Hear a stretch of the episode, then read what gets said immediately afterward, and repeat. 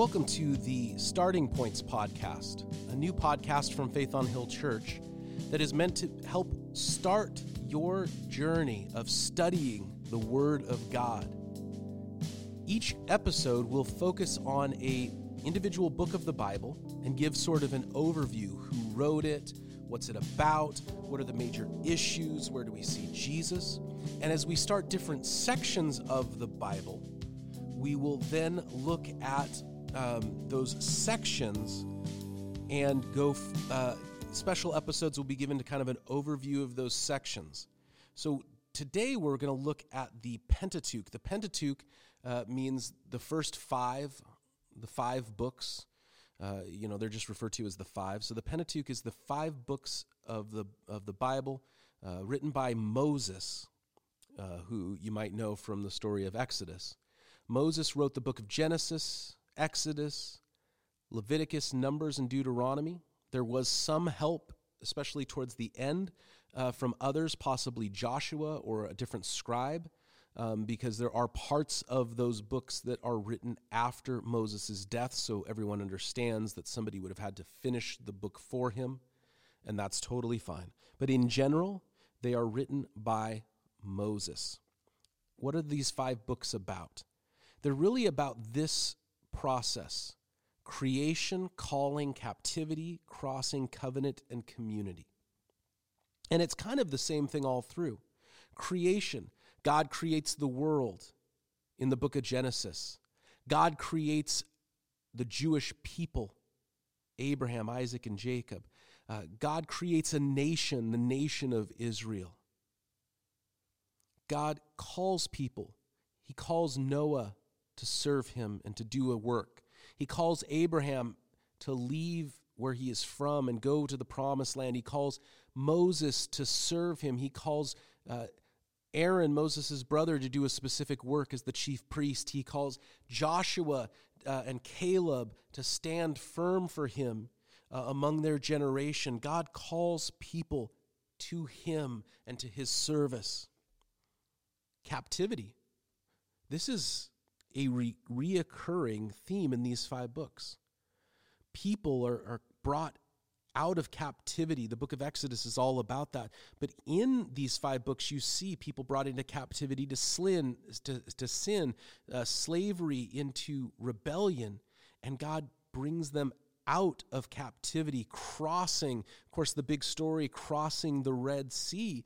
But Abraham had to cross from where he came to the promised land. Noah had to cross through the door into the ark. Joshua and Caleb had to cross the Jordan River to go spy out the promised land. And as they crossed from where they were to where God wanted them, they were brought into covenant. The first place the people of Israel went after being delivered from the Red Sea or for, and from the, the captivity in Egypt is they went to Mount Sinai and entered into a covenant, an, an, a, re, a relational agreement with God. I will be your God, you will be my people.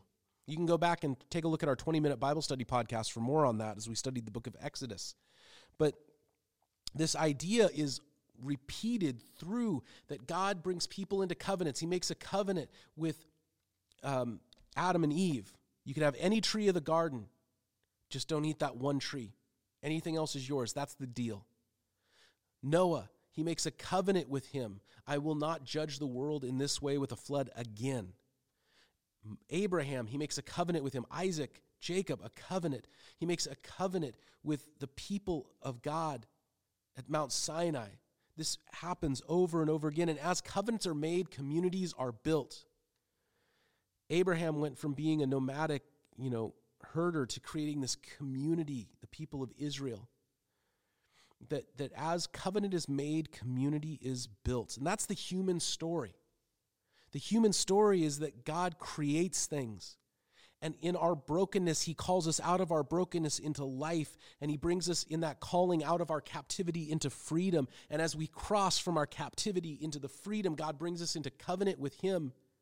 And He brings us into this covenant of grace through faith in Jesus Christ. And as that happens, community is built. We have communion, communion with God and we have community with each other. Now, what are the landmines? Well, in the first five books, uh, Genesis is all full of kind of landmines. You know, the first 11 chapters with the creation story, with the flood.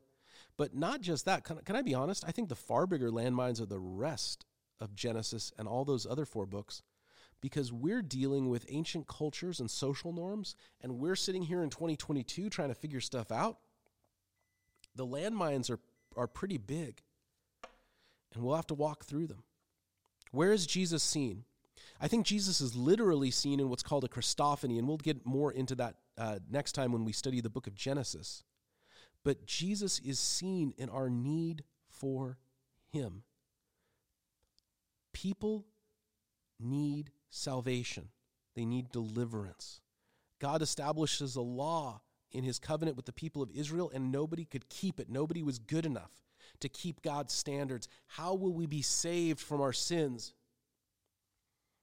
And the, the Pentateuch, the first five books, Genesis, Exodus, Leviticus, Numbers, Deuteronomy, establishes proof that the only way we have for salvation is through Jesus Christ. There is no other way on heaven or earth by which people can be saved.